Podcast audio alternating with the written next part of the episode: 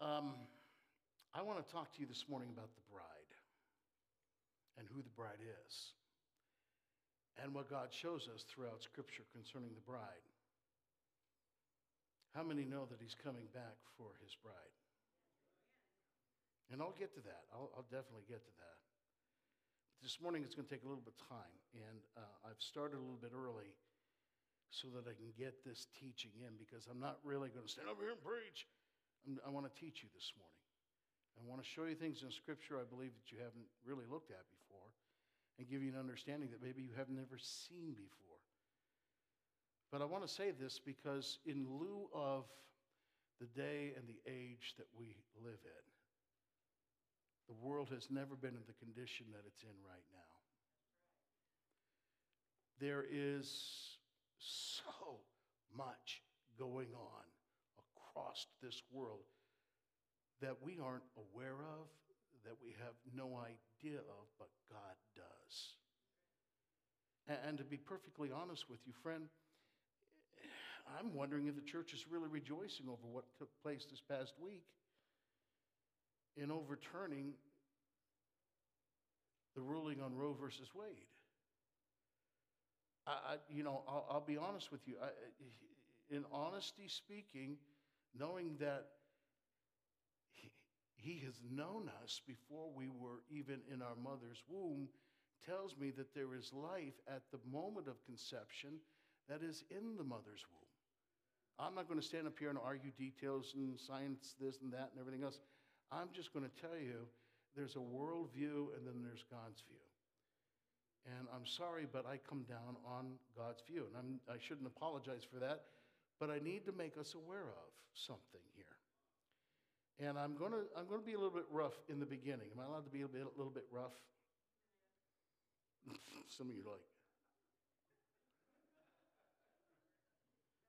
Martha, should we leave now? no, just stay right where you're at. But here's the thing you know, we look at the world and we go, oh my goodness, it's in such bad shape. Surely Jesus is coming soon.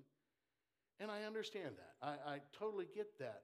But I don't think we stop to think about the fact that maybe with what we're seeing in this world today is the result of rejecting God and realizing God's wrath on this earth. There, isn't that an encouraging word to you this morning? Let's start out with a verse of scripture that I want to show to you.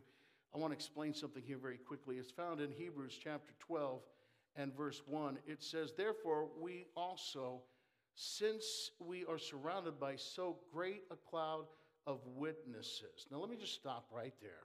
Since we are what? Surrounded by such. A, this is not an audience that's standing up in the, that's sitting up in the stands going, Go, boy, go. No, this is not about a bunch of people, a crowd, trying to cheer you on. These people are dead. They have since passed away.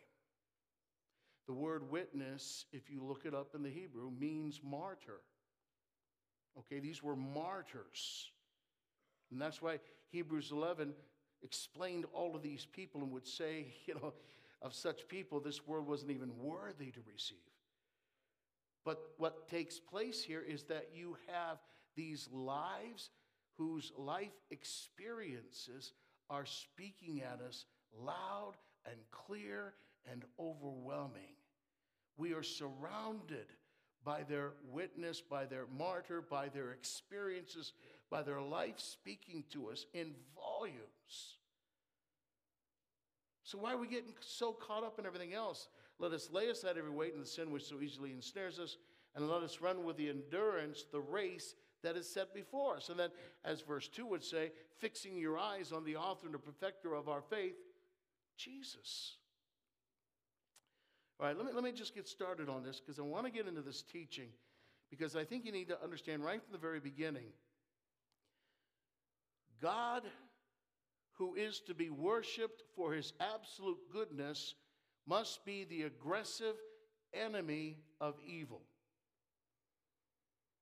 Point blank. You might just look at that as a thought, but friend, you need to understand it as a reality. If he's an aggressive enemy, uh, if he's an aggressive enemy of evil, What does that mean? You shouldn't be doing that. No, that's not right. Oh, I need to just send them some conviction. That's what I need. That's not an aggressive enemy. Think about what an aggressive enemy does, how it works. The God of the Bible is not some neutral God who could care less. He is not just, you know, sort of out there. Uh, there is goodness going on and, and evil going on, and he could care less about it all. I got news for you. The God of the Bible is one who must be aggressively against evil and aggressively for good. Therefore, he must punish sin. And sin is not the action, it's where the action comes from. It's the condition. It is separation from God. It is rejection of God. Look, friend, I'm, I'm sorry, but the doctrine of hell in the Bible is a necessity. It is not something we are to be embarrassed about, friend. If I am really going to understand God in His goodness, in His righteousness, I must stand with these witnesses, this crowd. And, and, and, and, and understand something here. I don't know how you feel from the depths of your spirit here this morning about this. It's one thing to study this, it's another thing to look out at the world and to know that God just does not wink at sin. The long suffering of God waits, but unquestionably, all that is associated with this world system is going, shall be, not just is going, is now being judged and eternally judged. And there's no question about it. God judges. Hello.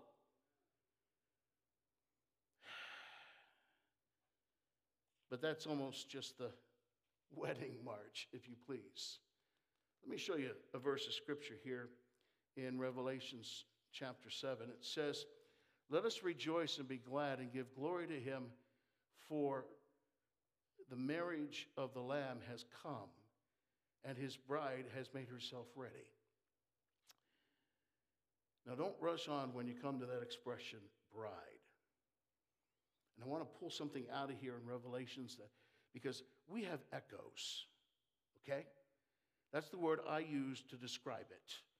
I like to say that every word, every concept, every picture that you find in Revelations is an echo from somewhere else. When we come to the expression bride, that is an echo that you find all the way through the scriptures. In fact, in one sense, it is like the oldest echo that is consistently picked to tell us something about the nature of the true church.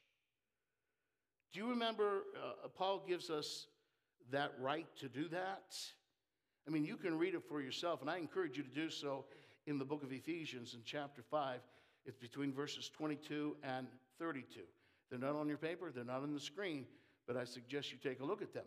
I mean, because there, what he does is he goes all the way back to the very first marriage between Adam and Eve.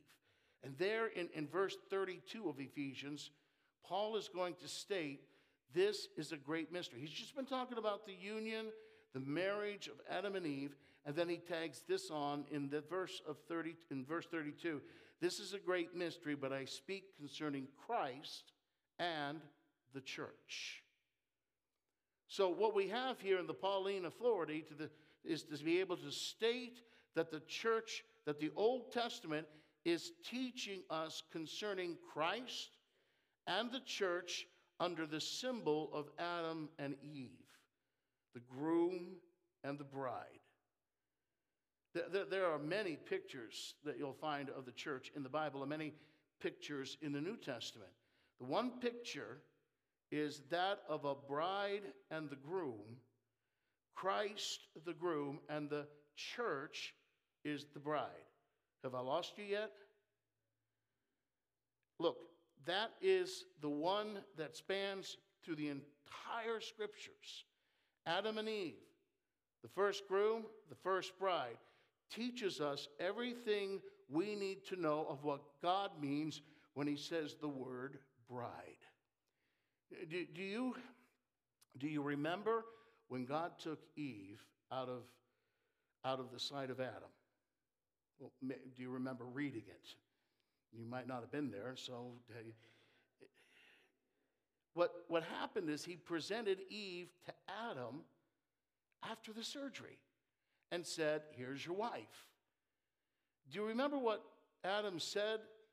His words were this This woman is bone of my bone and flesh of my flesh. And Paul's going to repeat that in chapter 5 there, of which we just read the 32nd verse. But have you really ever thought about that? I mean, some of these expressions you and I know so well, we never even stop to really think about them. We just sort of repeat, bone of my bone and flesh of my flesh. But take a look at this. Bone of my bone means the bones that she has are really my bones. Flesh of my flesh means the flesh she has is really my flesh. She is bone of my bone and flesh of my flesh. Have you ever really stopped to think about that? Because it's a huge, tremendous statement. So, what was, what was Adam saying? I mean, what was, what was he saying? He is saying, now listen, this one who is coming toward me now is none other than me. She is me in another form, right? She, she is none other than me. That's me in, in, in another form. You grab that. Okay, think about this. I'm not. Adam had a tremendous command of language. I mean, this is the guy that, uh, well, he starts naming all the animals. Look, look, the, the idea that our ancestors were nothing more than grunting apes running around, you know, going like this. No. I mean, that's ridiculous in my book. He was born with this incredible command of the language. He had already called himself in Hebrew, he calls himself Ish. Ish means self. It, it's, it's a person, a, a, rational person. It's when you look in the mirror and say, I, me, self. And, and, and, and understand, that doesn't really mean a whole lot today. I, I get that. But when you are the only person on the face of the earth, that's going to mean a whole lot to you. You can't turn to the animals and look at them and go, ah, ish, ish, ish, ish, ish. They're not a person. He had named all the animals. Every animal had its own name. But when it came to himself, he said, Ish. I'm different from the others. They're great animals, they're great pets. They imitate me even, but they're not me. Ish. Ish. That's the Hebrew word. And of course, we translate that man. In the first chapter of Genesis, it's man, me, I. When Eve came towards him, Genesis tells us he called her woman. But in the Hebrew, the word is Isha. I hope you see what he's saying. He had looked everywhere among all the animals. Is there another ish? Is there another ish? And there wasn't one. Self that I communicate with, another me. And when Eve comes towards him, he took one look and said, Ish. And then he saw that she was different, and he said, Ha ha ha, ah.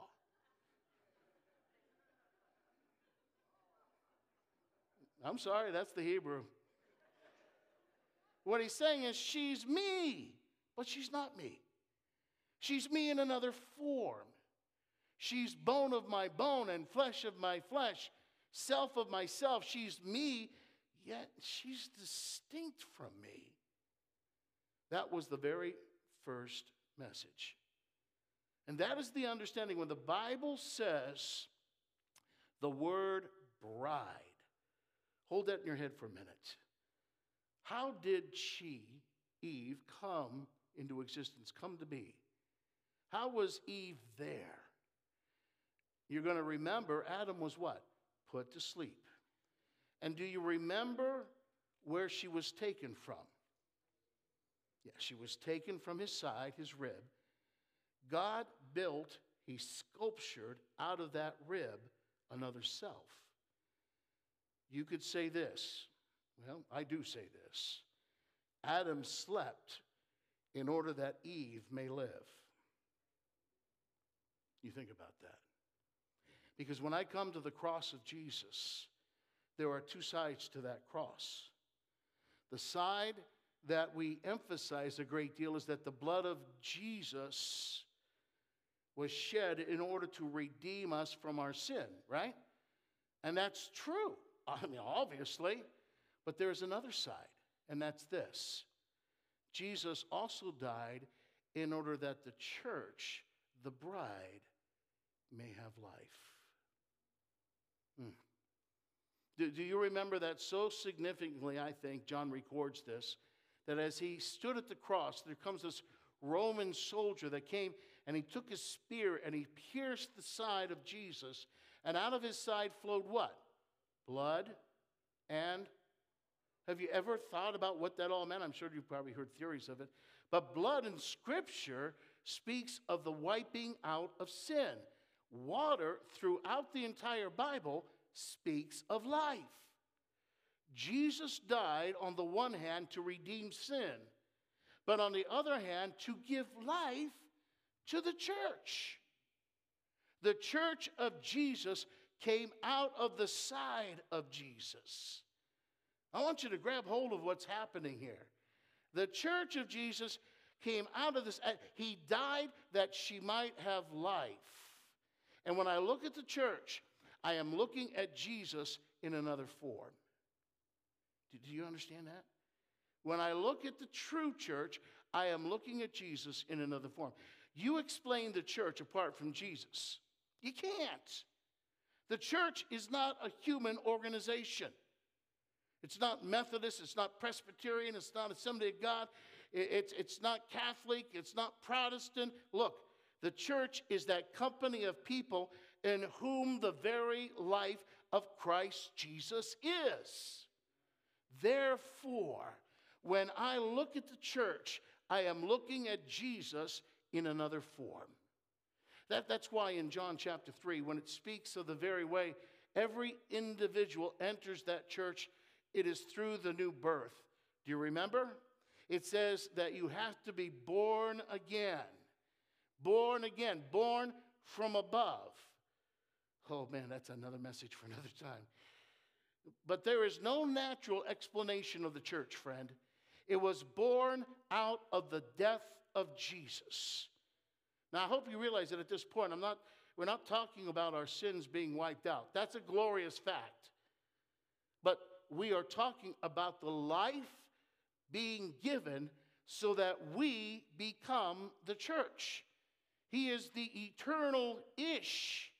And he looks at us, the church, and says, Ah, Isha. We are Christ in another form. His life is where? Within us. So, so listen, and I hope you grab on to this. Only that which is of God can be presented to God. Hear me very loud and very clear. Only that which is of God can be presented to God. I hope you understand it. Because it would have been useless for God to bring a monkey to Adam for a wife. Because the monkey was not Adam. Only that which is of Adam could be presented for or presented to Adam for a wife. Are you following me? A nod here or there will give me a lot of hope, okay? Only that, listen, only that which came from out of his side, his very other self, now that other self can be presented to him for fellowship the two can know each other. If I'm going to present to God my own good works, if I come to God and say, God, I'm doing my best, I'm struggling hard, but I'm, I'm that's an abomination to God.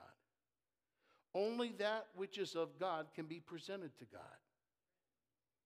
It is of no good saying that I am going to do my best. Our best reeks, really. You say, but I am trying to be like Jesus. There were plenty of apes in the Garden of Eden trying to be like Adam. Apes have been good mimics ever since the Garden of Eden. To try and be like Jesus, to mimic him, is not a qualification for being part of this company that we're talking about. Only that which is of God can be presented to God.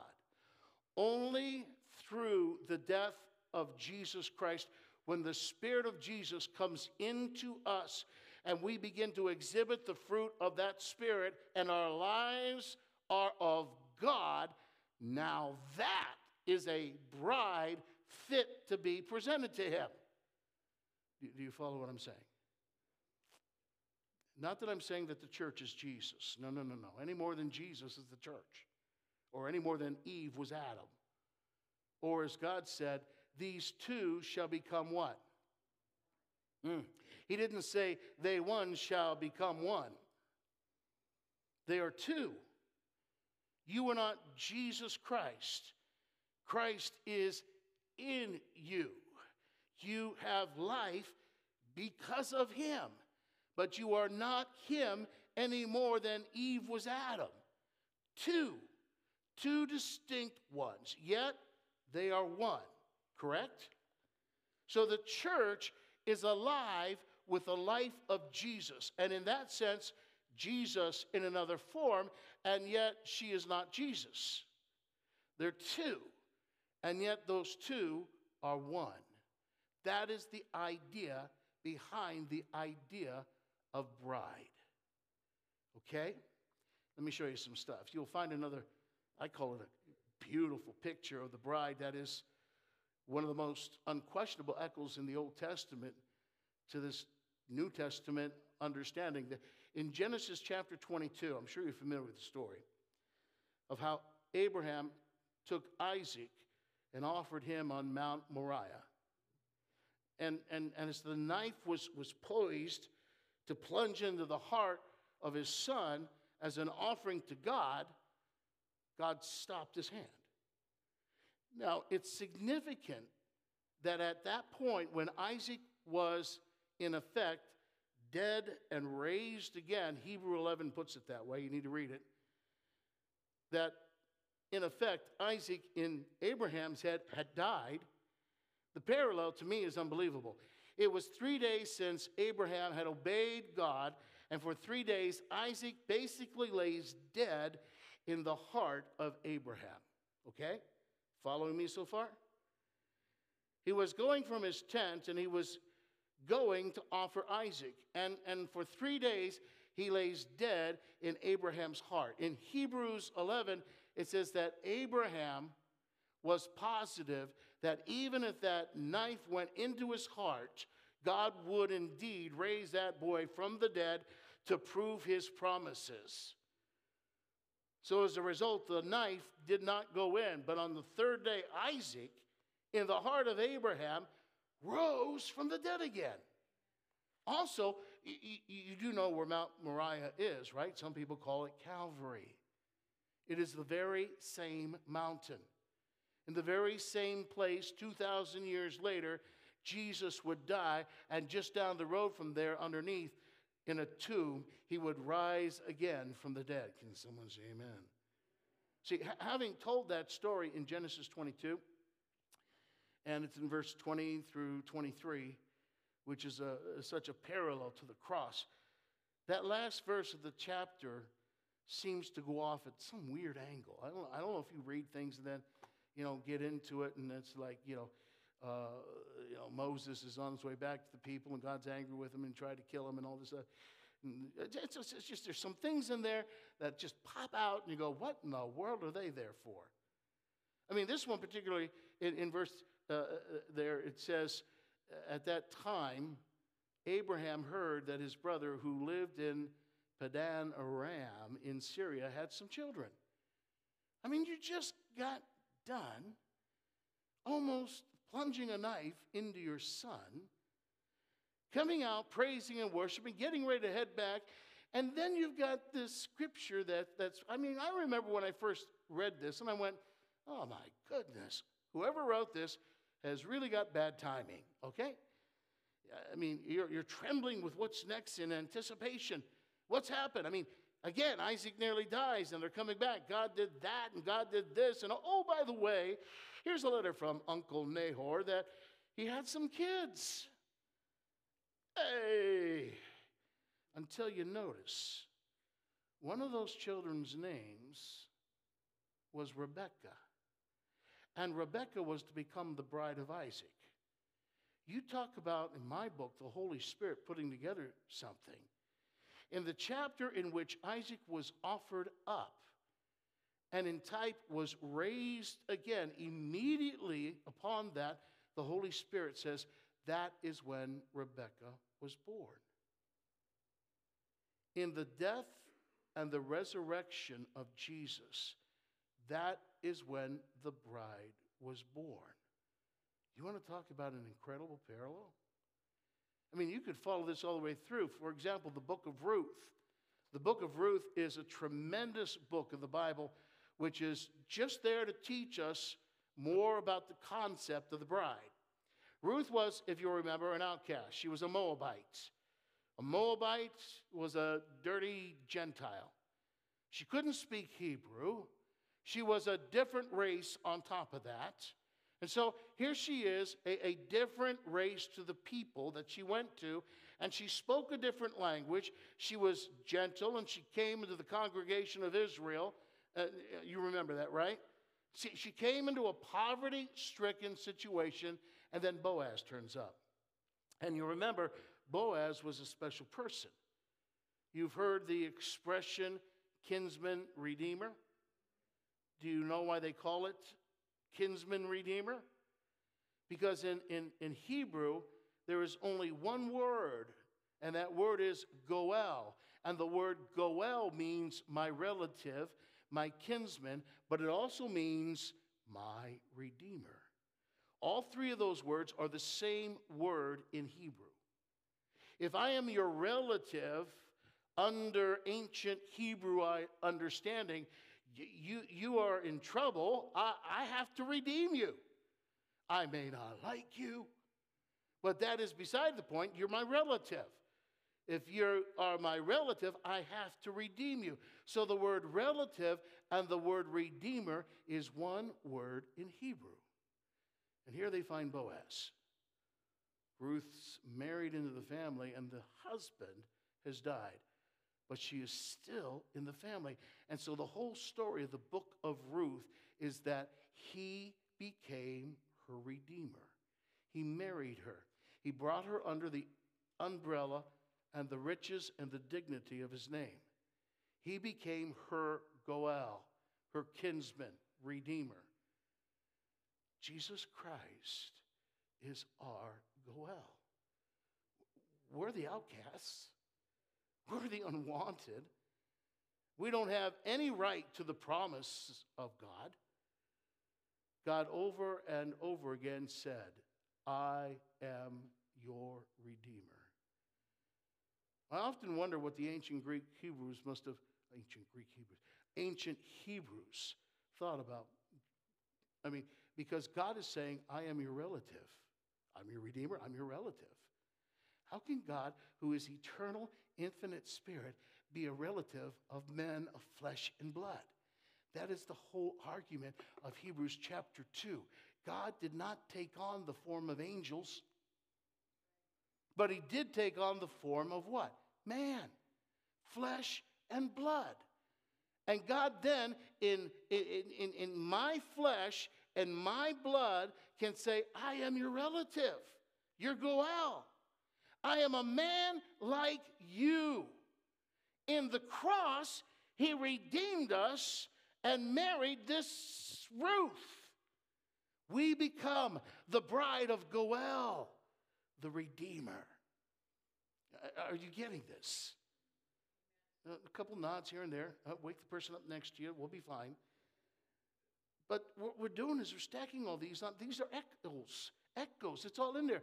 All through the Old Testament, Israel was called what? The bride of Jehovah, but the bride in waiting, always waiting. Now, in Christ, the Goel, the bride has become a reality, and all the jewels of the promises of God, they are yes and amen in Jesus Christ. Amen?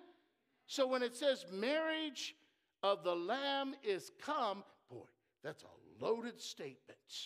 The marriage of the land has come. But more than that, marriages in the East are not the marriages in the West. There's a difference. We would take, I mean, I'd like to take a, a, a, little, at least brief look at the difference in order to understand what is it saying here. The marriage of the Lamb has come. What does that mean? It can only be understood in Eastern terms. The first step of marriage in the East was what? Engagement. Forget about everything you know about Western protocol. Forget the idea of looking at your girl of choice. With bluebirds in bluebirds in your eyes. Whoever came up with that idea? You know, you got bells, they, she says something, and you, oh. And then falling on your knees, you go quivering, Will you marry me? Forget that. They had a much more sensible idea in the East. You send an old servant, and if he knows a woman, he knows a woman. And if you are just some young fellow, what do you know about women? Now, this fellow, he's been around a lot. What am I talking in an accent? I don't know. But he knows a woman. So we're not going to trust you, little lad. We are not even going to let you loose. Hello? You stay home. We'll send a person who knows. You know what he's called? The matchmaker.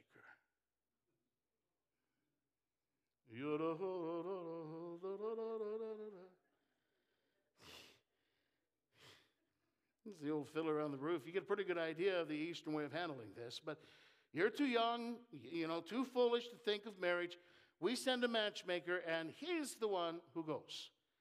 Now, if you were to follow this through Genesis 24, it is the perfect picture. Isaac is home. And you have matchmaker Eleazar, the trusted servant, who goes to Padanaram to find a bride for Isaac. The fact is that Isaac had never ever set eyes on Rebecca. The fact that there was no photographs, no tweets, no TikTok, no Facebook, no FaceTime. Once you get married, you do FaceTime. Anyways, it's the anointing, my friend. It's the anointing. But all that's beside the point. Eleazar comes to Rebekah, and the fact that Rebekah had never laid eyes on Isaac is, again, beside the point. Eleazar knows where he is at.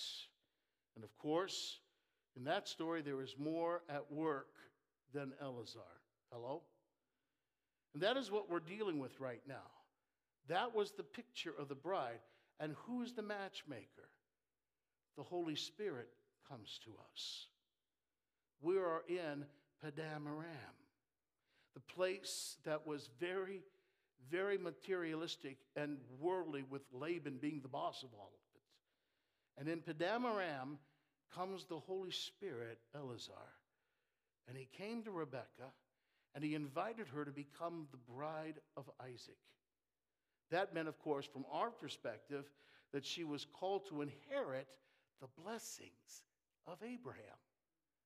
Although she was born in Padan Aram, she came to be married to the unknown Isaac and to receive every blessing God had ever promised to Isaac.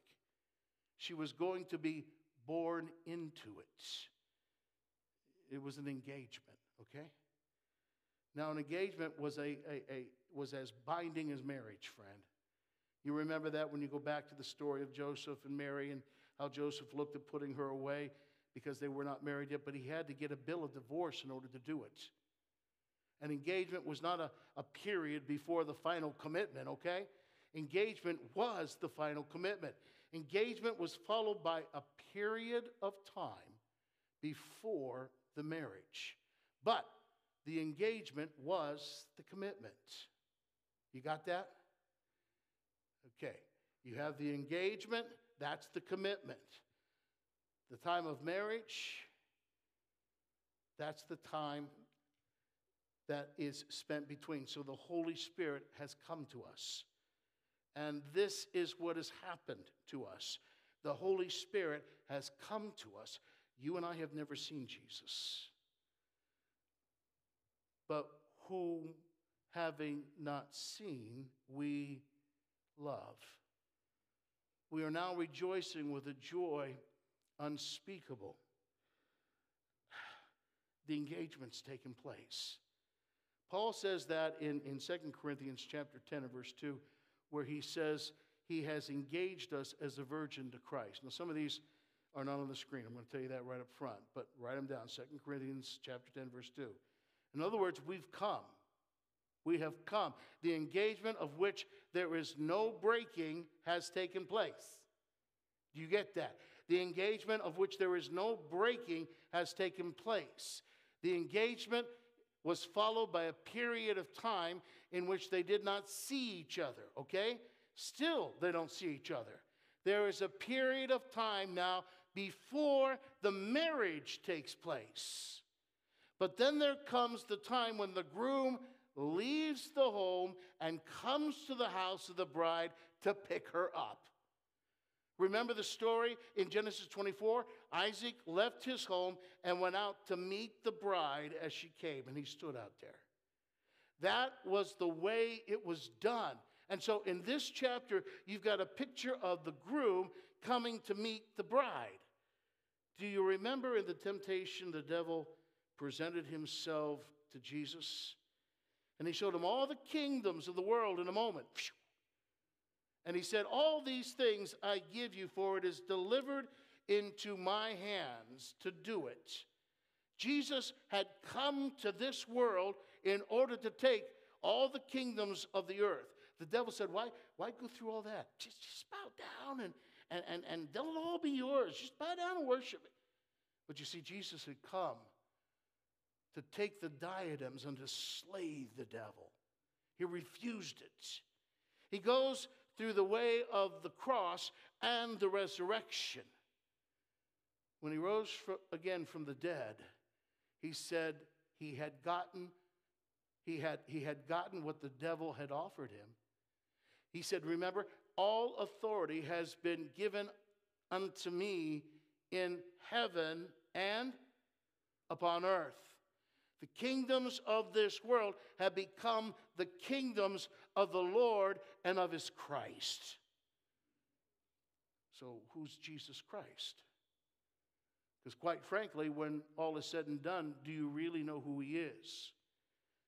Do you remember that one of the titles of, of Jesus in Isaiah 9 6?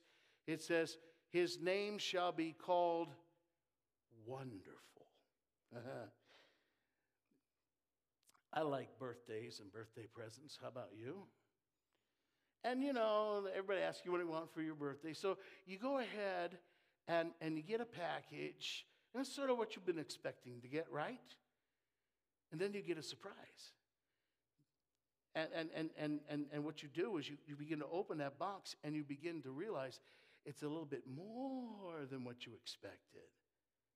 And, and, and, and once you have taken in what, what, what you've got and you open that box thinking about this thing and wonderful, and oh my goodness, I got another piece of equipment to cook with. Yes! And what do you say? What's the word that comes out of your mouth? Wonderful. The word wonderful assumes you are getting more than you expected. It assumes, my friend, that, that you are discovering more than you thought possible to discover. His name is wonderful. Every time you think you understand Jesus, the Holy Spirit says, Hey, just a minute. You say, Wonderful. It's a little bit more than you thought. The marriage of the Lamb is come, which, of course, is at the very end of the protocol in Eastern weddings that we're talking about. The groom came to where the bride was. The groom came to where the bride was. She didn't go to him, he came to her and took her from there, and they lived happily ever after. Or as Ephesians 4 says, and so we shall ever be with the Lord. At that point, the bride and groom were seen as belonging to each other. It is one thing to live in a little village on the backside of, let's say, Israel and say, I happen to be married to the King of Kings. you could have fooled me. Look at everything that's going on. I'm a believer, I'm a Christian. I'm married to the King of. You, really? Look at all your problems. Look at all the situations. Look at the condition that you're living in. You're married to the King of Kings. But when that day of marriage comes and the King of Kings comes for his bride, that nobody believed. Guess what, my friend? Some eyes are going to be opened, some jaws are going to hit the ground, and they're going to have to admit it. The church, the bride, was right. That, that is the idea in Colossians 3 when it says, When Christ, who is our life, shall appear, we also shall appear with him in glory. John, in the third epistle, uh, in the third chapter of his epistle, says, When we see him, we shall be like him. It is one thing to say you are a son of God, and the world says, Yeah, right. you just are in it for whatever. But when the marriage of the Lamb is come, and the bride and the groom appear together, we shall be seen as we are, and he shall be known as he really is. And all those that have defiled the fact that he was King of kings and Lord of lords will see that he is King of kings and he is Lord of lords. The entire universe will know that things are not what they seem to be, and that what we do see around us is that of God's judgment as he must aggressively be the enemy of evil. Can somebody say amen to that? Let me just close it with this every knee shall bow, some with joy, some with anger. But every knee shall bow, and every tongue confess that Jesus is Lord. Can you say amen? I'll give him praise. He's worthy of it.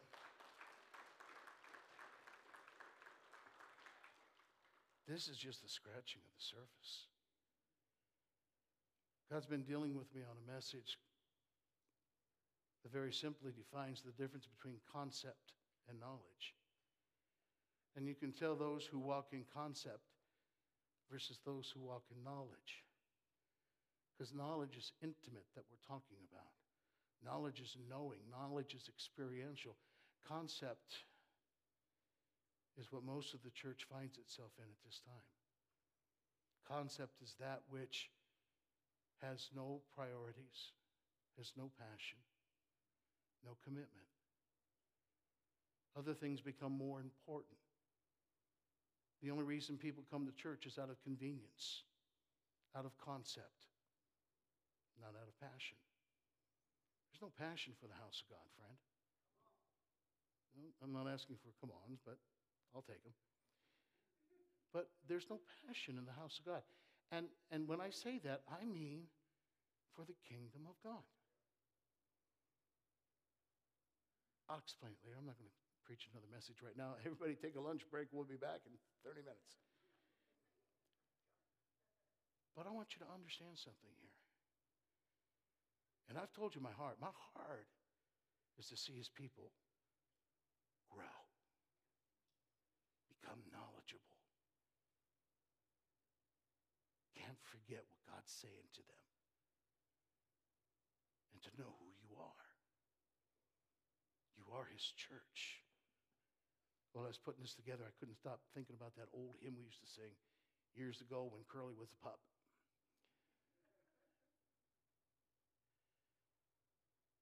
That I can't remember right now.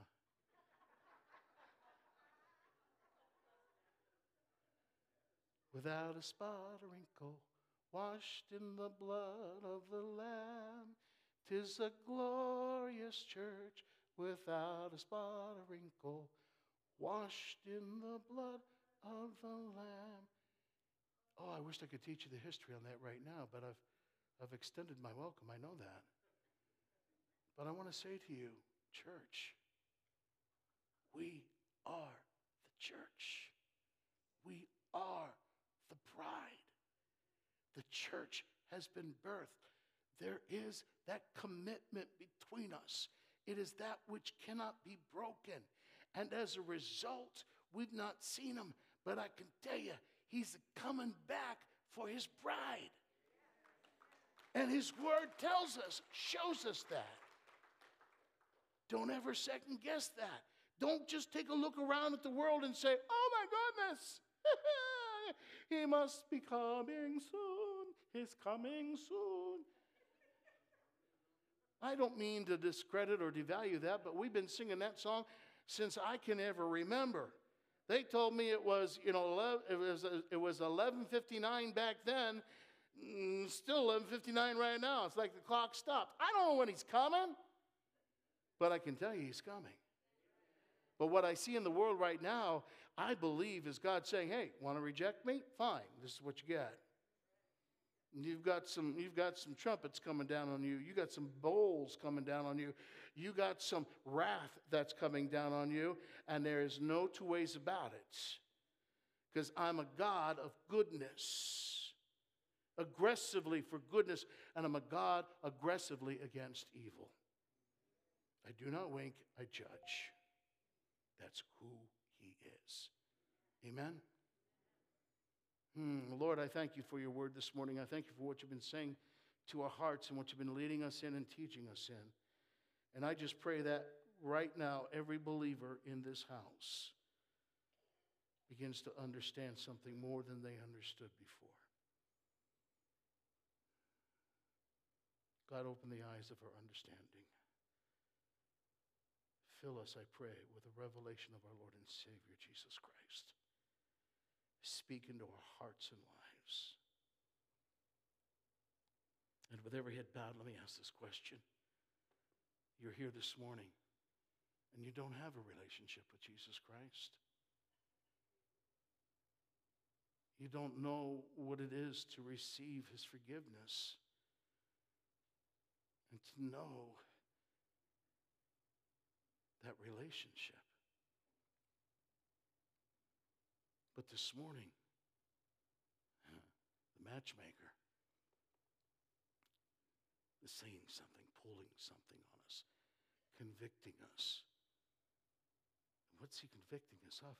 That we've been walking in an unbelief, in, in that which has been a belief in me. And I can't do it any longer. And when we accept that invitation, then what he does is make the change. He comes into our lives. And he brings to our lives that forgiveness, that grace that he purchased through the blood and the water. What do I do? You say, Thank you, and you receive. If you're here this morning and your heart is saying yes to Him, would you just simply affirm that by a priest hand, just right where you said? I'm not trying to embarrass anybody or anything. I just want to pray for you right where you are. If that's you this morning and your heart's saying yes to His grace, to His love, for what He's done for you, would you just slip that hand up? I want to pray with you this morning. Thank you, Lord. Father, I pray every heart, every life be turned upside down because of who you are. Let us not settle for where we've been.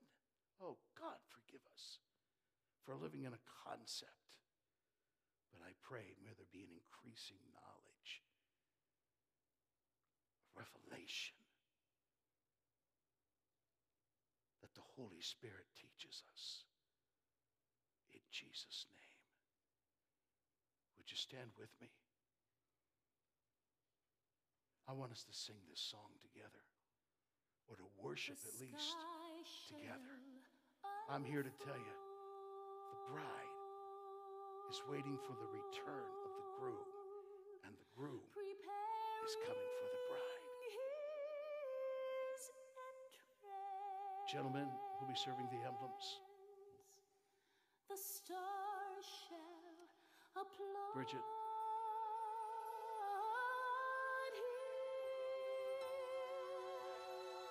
With thunders of praise. Could you lift that up, Tom? Just lift it up. More, more, more, more, more, more. Lift it.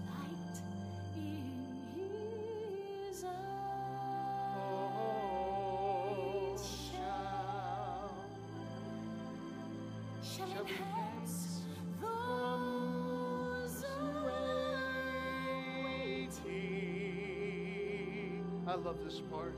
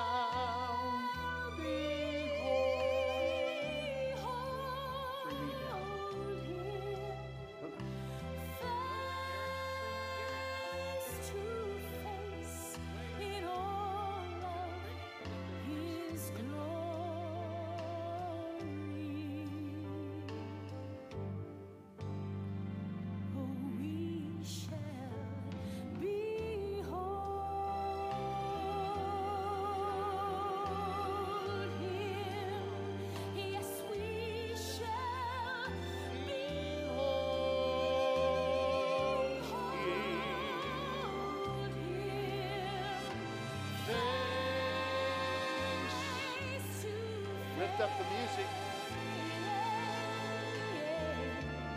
Lift it. Lift up our hearts. He's coming again. And he's coming for his bride. He's not coming for somebody that has an idea or a concept. He's coming for his bride. You, you, you shall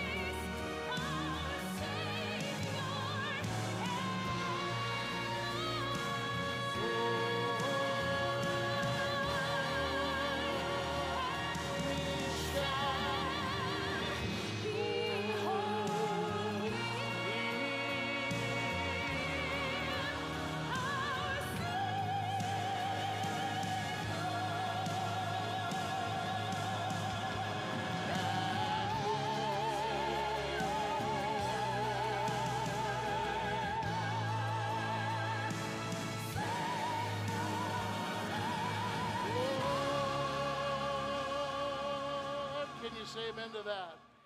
We shall behold.